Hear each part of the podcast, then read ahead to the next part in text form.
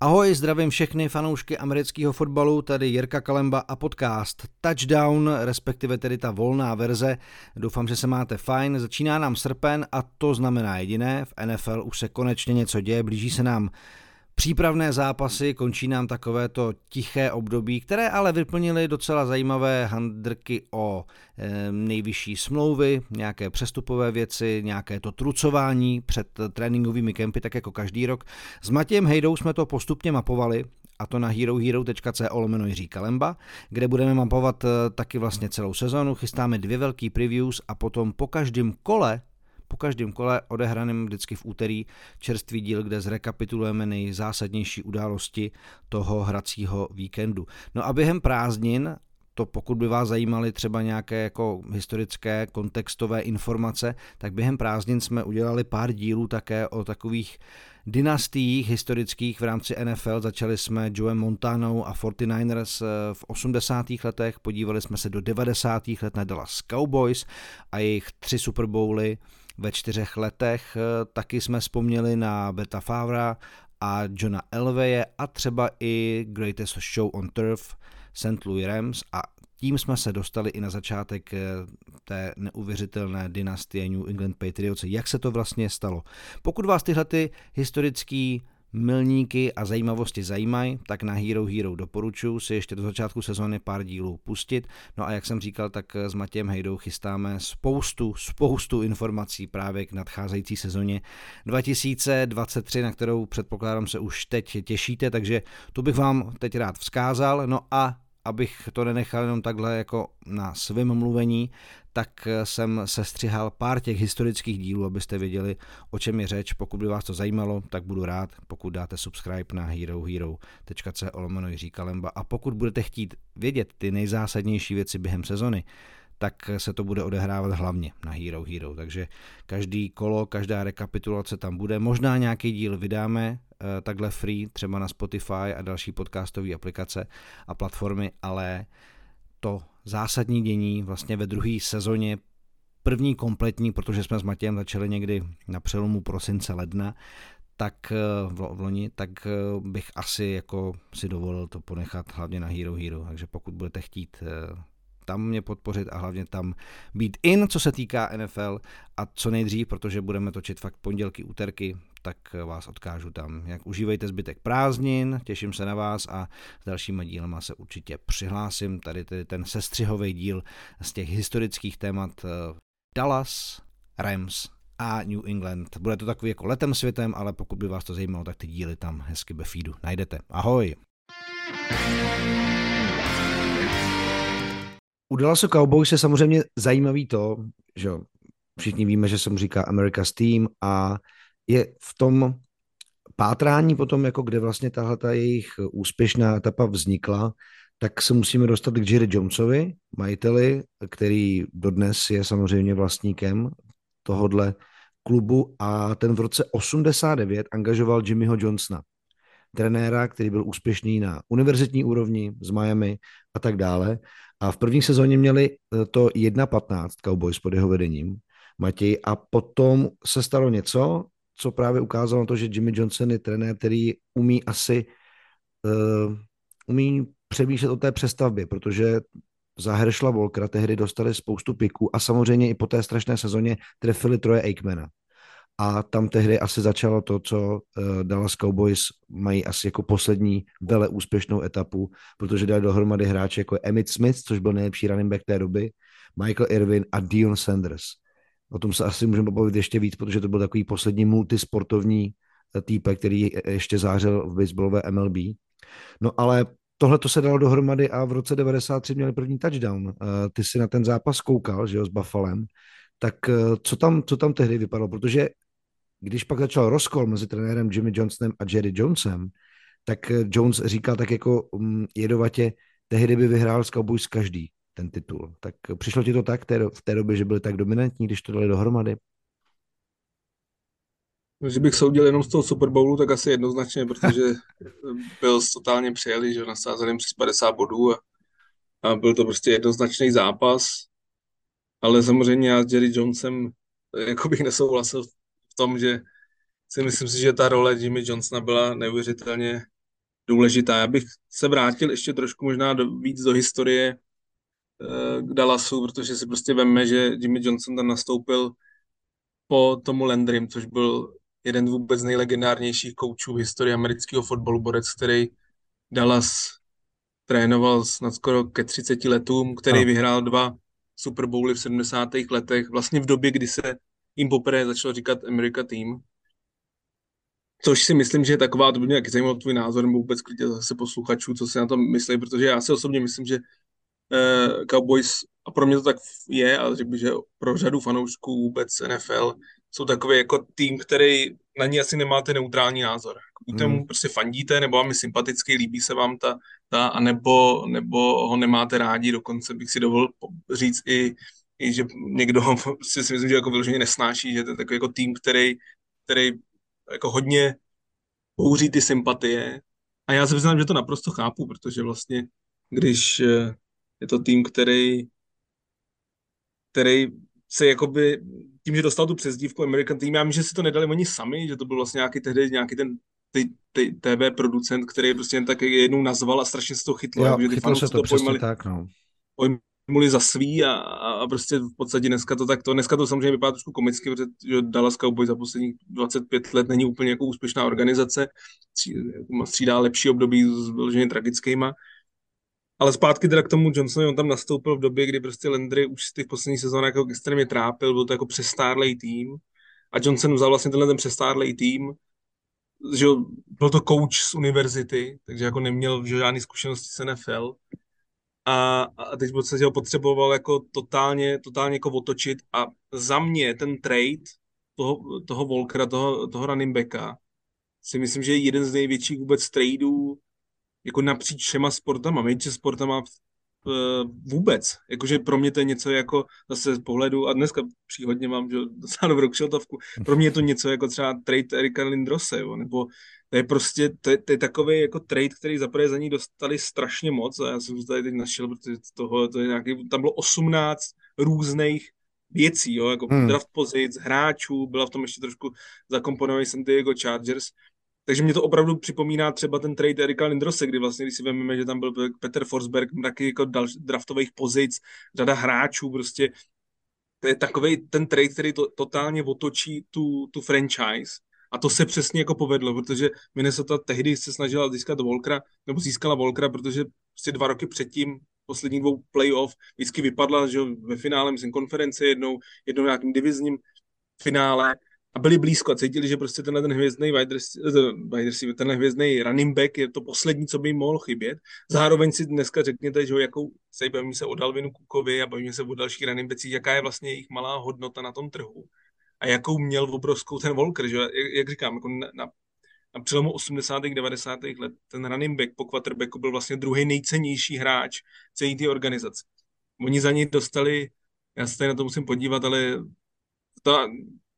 první kolo z Minnesota, druhý kolo z Minnesota, šestý kolo z Minnesota, pak první kolo Minnesota 91, druhý kolo 91, první kolo 92 z Minnesota, druhý kolo z 92 a ještě 4 hráče. Jo, poslali tam nějaký pozdní piky, byl tam tak ještě nějaký hráč k Volkerovi, ale prostě to bylo něco na základě tohohle tradu a podle mě naprosto geniálního tahu Jimmyho Johnsona. Ještě k tomu čet, to je taky zajímavý, že velmi blízko byl jako trade Michaela Irvina, který se pak stal jako obrovskou legendou toho klubu, že dneska ho znáte jako komentátora, taková jako trošku komická figurka pro mě, ale prostě jako hráč to byl naprosto fenomenální wide receiver. A on byl velmi blízko tradu Irvina, mladýho Irvina, tehdy 22 letýho do, myslím si, že tehdy ještě Los Angeles Raiders, nebyli to Oakland, myslím, že tehdy byli v té fázi, že zase byli nakonec se mu nedošlo. Představte si zase, kdyby tehdy že by měl Irvina a ne přestárlýho Volkera. Každopádně prostě získal ohromné množství těch draft pozic, který pak jako skvěle dokázali využít.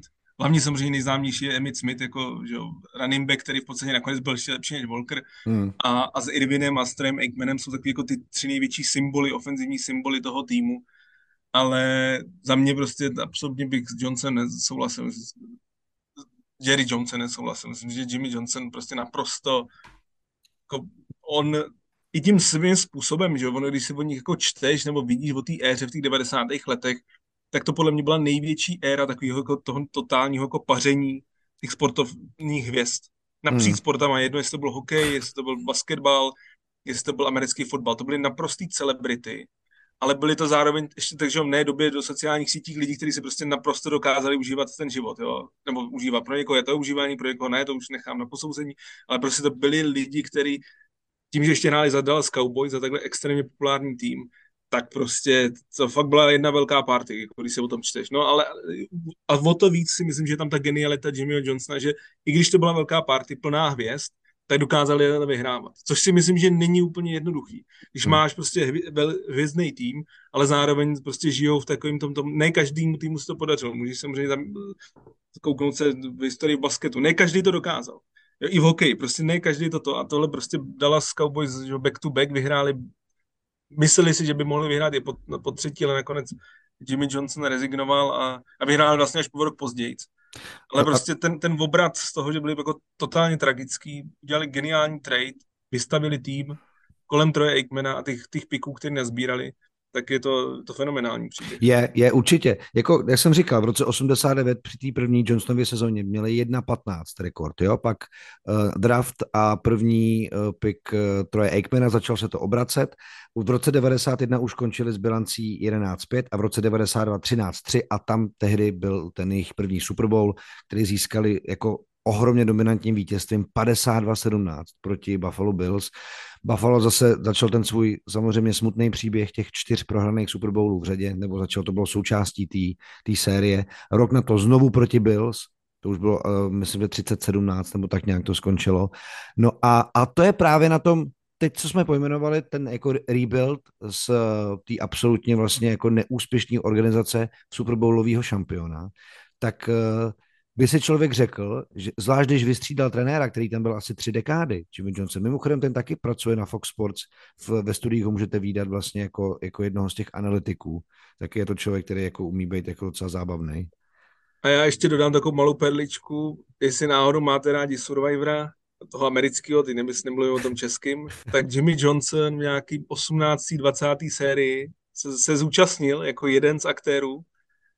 Nevydržel zase tak dlouho, přece jenom už nebyl nejmladší, ale to taky byla docela zajímavá ukázka. No, celkově řada docela zajímavých celebrit i jako ze světa sportu se v této v Americe neuvěřitelně populární show zúčastnil, ale Jimmy Johnson je podle mě jeden z nejznámějších a byl paradox, že řada z těch účastníků vůbec nevěděli, o koho jde. Přitom to byl, jasně, už byl po té trenérské kariéře, ale byla to prostě obrovská osobnost ve světě amerického fotbalu. St. Louis Rams přišli s úplně novým konceptem, který se vypiloval na univerzitě v San Diego State. Až v 5 wide receiverů, v podstatě i running back Marshall Faulk, který byl velkou hvězdou Rams. Dostali ho z Colts za 2. a 5. pick draftu, v podstatě za nic po 4 letech, co byl v NFL. Ten se tam taky právě zapojoval jako receiver a na play actiony. No a kdo vlastně byl ohromně ústřední postavou toho celého týmu, byl Kurt Warner. Už je o něm natočený film, dvojnásobný MVP, člověk, který byl nedraftovaný. V roce 1994 ho zkoušeli Packers, katli ho, hrál arena fotbal, doplňoval zboží někde prostě v potravinách a v roce 1998 se ho jako backupa vzali Rams. Nebyl úplně beznadějný, ale prostě víte, jak to v tomhle biznise chodí. Nevzali jsme tě na draftu, nesplňoval se nějaký naše tabulky, blá, blá, blá. No a ten Kurt Warner způsobil to, že tým, který byl 4-12, byl najednou 13-3, byl nejlepší v NFC a mířil do Super Bowlu s tím, že se už fakt jako tehdy během té sezony 99 říkalo, že jako víceméně jako změnili fotbal. No, pak teda přišlo playoff, výhra 11-6 nad Tampa Bay Buccaneers a výlet do Super Bowlu proti Tennessee Titans. A tady teda odkazuju na náš velice dobrý, to musím říct velmi jako neskromně, velice dobrý díl o historii Super Bowlu, který jsme s Matějem točili, hádejte kdy, ano, před letošním Super Bowlem, takže v historii dílu můžete zapátrat, protože o tom Super Bowlu Rams versus Titans jsme mluvili vzhledem k tomu, že skončil jednou z nejikoničtějších a nejhustších akcí v historii tohohle finálového skvělého zápasu, kdy quarterback Tennessee Brian McNair našel svého wide receivera Kevina Dysona a toho 1 yard od možného vyrovnání zápasu tehdy zastavil linebacker Mike Jones, ale to utkání přineslo samozřejmě jako skvělý fotbal. Rozhodující touchdown dal wide receiver číslem 80 Isaac Bruce.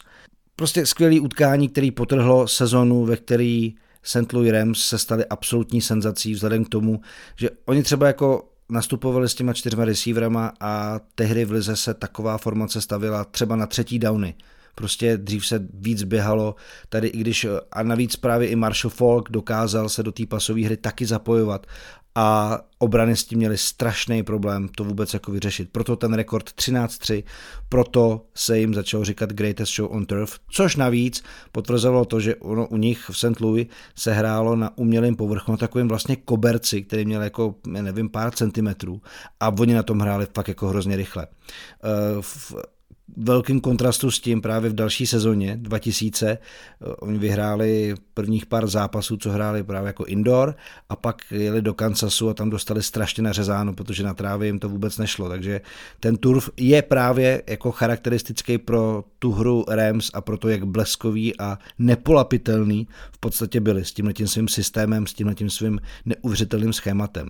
No takže v roce 2000 je v playoff těsně o 3 body zastavili New Orleans Saints a je potřeba teda jako ještě říct, že tahleta jako 3letá vlastně nebo 3sezónní etapa přinesla třeba sezonu, ve který Rams dali přes 7000 jardů, konkrétně 7335, to bylo právě sezona 2000 a to překonali až Saints v sezóně 2011, dali 540 bodů a kdyby se nezranil Kurt Warner na pár zápasů, tak to prý měli rozjetý jako na nějakých jako přes 8000 jardů a třeba 640 bodů. Něco neuvěřitelného, zkrátka co na přelomu tisíciletí tahle ta parta předváděla. Před tou sezónou vlastně v podstatě se všechno tak jako začalo lámat u Patriots, když si vlastně veme, že oni dali tehdy 10letou smlouvu quarterbacku Drew Bledsovi. V podstatě svý největší hvězdě. Hráči, který byl draftovaný v roce 92 nebo 93 jako jednička draftu, který byl suverénně nejlepší hráč toho týmu v těch posledních letech, ale co se v té sezóně 2001, která si myslím, že by to vlastně zajímalo, škoda, že tady třeba dneska nemám nějakého fanouška Patriots, protože si myslím, že nějaký toho pohledu bych řekl, že taková nejvíc jako pohádková, že to je vlastně, když si vezmete i historicky, jako co se vůbec v Americe dělo, že bavíme se v roce 2001, že jo, září, pak vlastně, že jo, jeden celý hrací týden se nehrálo kvůli těm událostem, tragickým událostem v New Yorku a pak si vlastně vemete, že na konci této sezóny vyhraje tým, který se jmenuje Patriots. Takže je to věc, která je pro Američany taková jako hodně silná. Je to prostě hodně silný a o tom prvním Super Bowlu, o tom prvním úspěchu Patriots se prostě hodně mluví. Samozřejmě tam byl nejdůležitější faktor, že v druhém týdnu se právě zmiňovaný Drew Bledsoe zranil. A na scénu přichází hráč 199. To jsme tady omílali milionkrát ve všech podcastech v americkém fotbale, vybraný na draftu 2000 Tom Brady. A tím v podstatě se otáčí celý to kormidlo, celý ty organizace, protože nejenom, že quarterback, který byl podepsaný na další 10 let, ale zároveň prostě přichází quarterback, který vyhraje v té hned první sezóně. Co je tam trošku zvláštní, ještě než přejdeme k tomu playoff, pro mě osobně, je zaprvé, že vlastně první na zápasy Patriots prohráli. Takže jako ten start do té sezóny nebyl dobrý. Vlastně i první jako ten zápas Toma Bradyho byla prohra nakonec z Jets, s velkými rivaly, vlastně vyřadili Bledsa, přišel Brady, ale ten zápas se prohrál. Ale vlastně do 10. týdne, kdy pak se Bledsa mohl vrátit, tak Patriots, jestli se nepletu, tak myslím byli 5-5, jakože to vlastně nebylo nic jako úžasného, jako playoff bylo celkem daleko a tehdy měl Beliček podle mě možná před sebou největší rozhodnutí své kariéry, jestli vrátí trojnásobného proboulera Drew Bledsoe zpátky na hřiště, anebo jestli se nechá Toma Bradyho. A já se přiznám, že vlastně pro mě docela překvapení, že když ta sezóna se vyvíjela 5-5, Brady měl skvělý výkony, ale měl i slabší výkony, takže prostě ukázal na mladýho Bradyho a dal mu tu důvěru, prostě jmenoval ho starting quarterbackem do konce sezóny. To za mě osobně tohle je prostě podle mě fakt jako jedno z největších rozhodnutí z Beličíkovy kariéry dneska můžeme jednoznačně říct nejúspěšnějšího, nejlepšího trenéra v historii amerického fotbalu. Pro mě je celkem překvapivý a zároveň ale ukazuje, jaký velký formát trenéra to je, jak se rozhodl a jak mu to nakonec vyšlo. Hele, ale teď si vem, že já vím, že ta situace byla úplně jiná, jo, ale Tom Brady vlastně i kvůli té jako vlastně suspendaci taky vlastně jako pár zápasů nebyl a když ho zastoupil, kdo to byl? Byl Garoppolo ho zastoupil tehdy? Někdy v rámci té jako sezony dostali to suspendaci. Byl to Garoppolo nebo Brissett, někdo tam takhle chvilku byl a vždycky se to jako tvářilo vlastně jako dobře. Ale já vím, že už jako Tom Brady měl vybudovanou tu pověst toho člověka, který je dotáhne vždycky do těch nejtěžších momentů a tam zvládne ty nejtěžší situace. Ale jestli by jako Belichick to někdy jako vlastně dokázal takhle jako ještě nikdy vyhodnotit, že když tam jako má někoho, kdo se tváří jako dobře, že by to vlastně takhle obrátil, protože logicky, jako všema možnýma úhlama pohledu, který se na to může dívat, si řekneš, tak přece Drew Bledsoe, jasně Tom Brady tady ukázal nějaký záblesky toho, kdyby musel být, ale Belichick to musel vidět mnohem víc, protože každý normální člověk by si řekl, tak vrátíme si tady tu jistotu a pojďme dál, pojďme to dotáhnout tu sezonu. Jak říkám, pro mě to bylo, pak je to jako obrovský rozhodnutí, ohromně odvážný a myslím si, že většina trenérů by ho neudělala v tu chvíli. Myslím si, že by fakt šla do té jistoty, protože Bledsoe nebyl jako řadový quarterback, jako on byl jeden z nejlepších v NFL, byl teda po těžkým zranění, dokonce se během té sezóny mluvilo o tom, jestli se vůbec ještě někdy vrátí na hřiště. A on se pak vlastně i vrátil, to je důležitý vlastně pak během playoff, že v AFC Championship, tak on, myslím si, že proti Steelers, teď si nejsem úplně jistý, přišel samozřejmě ten zápas s Oaklandem, o kterém si už mluvil ten tak Krul, v podstatě jedna z nejvíc asi kontroverzních věcí v historii playoff, shodou okolností ve prospěch Patriots, to tak mi často bývalo v těch zápasech playoff, tak pak přišel ten další zápas a tam se Brady vlastně zranil a Bledsoe dovedl ten zápas do vítězního konce. Nepodal nějaký skvělý výkon, bylo to spíš takový jako udržovací fotbal, ale za to hřiště se vrátil. A pak vlastně pak i po druhý vznikla taková velká otázka, jestli teda Super Bowl nebude hrát Bledsoe jako zkušenější, který si ho vlastně už tehdy v tom 97. zahrál, takže měl i zkušenosti ze Super Bowlu, anebo jestli bude hrát prostě mladý Tom Brady, ale bylo vidět, že ta víra Belichicka byla téměř bezmezná k tomuhle tehdy prostě naprosto mladým klukovi. No a samozřejmě s pohledem více než 20 let můžeme hodnotit, že to bylo jeho nejlepší rozhodnutí kariéry. No ale pozor, tam je ještě jedna věc, když jsem se díval na záznam toho finále, toho prvního teda Super Bowlu proti St. Louis Rams, kde Patriots vlastně tehdy ten jako úplně vesmírnej a nadpozemský útok udrželi na 3 bodech. Vedli 17-3. Pak ale Brady chyboval a Rams srovnali na 17-17. A tehdy byly prostřih na sidelineu, kde se rozcvičoval Bledsoe. A podle mě bylo ve hře. Já jsem teda k tomu jako nic zásadního nečet nebo neviděl, takže se omlouvám, jsem nešel víc do hloubky. Ale podle mě to jako bylo ve hře, že se na ten závěr vrátí. A dokonce i spolukomentátor toho přenosu, když potom vlastně byl ten poslední drive, tak říkal, jako bejt Patriots teďkon s Bradym, nejdu vůbec do něčeho, zaklekávám a počkám si na prodloužení. A oni tehdy prostě udělali ten posun a pak z toho byl vítězný field goal. A jako bylo to proti veškerému taktickému smýšlení expertů té doby, že by vlastně se jako měli pustit ještě do nějakého final driveu. A Bledsoe vlastně podle mě Belichick možná řešil, jestli teda tu koncovku, a to je tak jako ohromný risk do takového zápasu dát, i když jsi jako skvělej, tak jsi nerozehraný tam do toho jako znova. Ale říkám, ten týpek se rozcvičoval a podle mě tam někde se možná ještě jako půlila a kariéra Toma Bradyho, ale pak přišel vítězný drive a pak jako zbytek už je historie. Já jsem k tomuhle slyšel slova Toma Bradyho vyloženě k této situaci, jak se tomu vyjádřil, tam vlastně ze strany trenérů, protože se bavíme, že o fotbale 20-25 let dozadu, kdy oproti tomu dnešnímu americkému fotbalu, který sledujeme každý podzim, tak ty trenéři nebyli zdaleka tak agresivní a přesně mnohem víc konzervativní a prostě v podstatě takový jako hlavně to neskazit a nepodělat něco, byl v podstatě velmi často prostě příkaz ze strany trenérů a byl i v tomhle případě.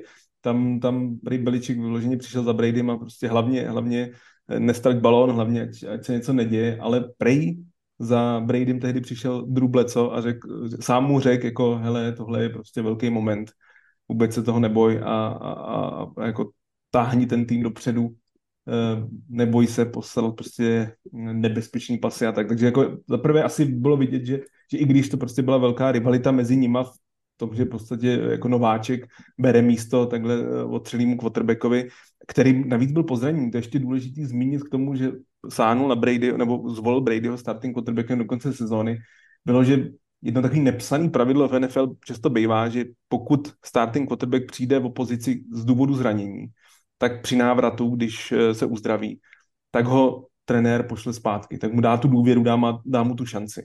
V tomhle tom případě nebyl, takže si myslím, že tam určitě nějaká rivalita musela být, ale zároveň prostě v tomhle klíčovém momentu, kdy prostě byly od historické výhry první v historii toho klubu, tak ho Bledsoe prostě podpořil a Patriots se táhli dobře dopředu a pak jako to velmi často bývalo v jejich případech Adam Vinatieri kopnul field goal. V podstatě celý to, že jo, playoff, když jsme se bavili tady o Tuck Rule, tak v tom zápase na Foxborough, že jo, ve sněhu, tak Vinatieri tam trefil dva neskutečný field goaly prostě během toho zápasu nebo v závěru toho zápasu, pak v prodloužení, takže to byl v podstatě taková, jako asi bych řekl, největší osobnost té první sezóny pro mě.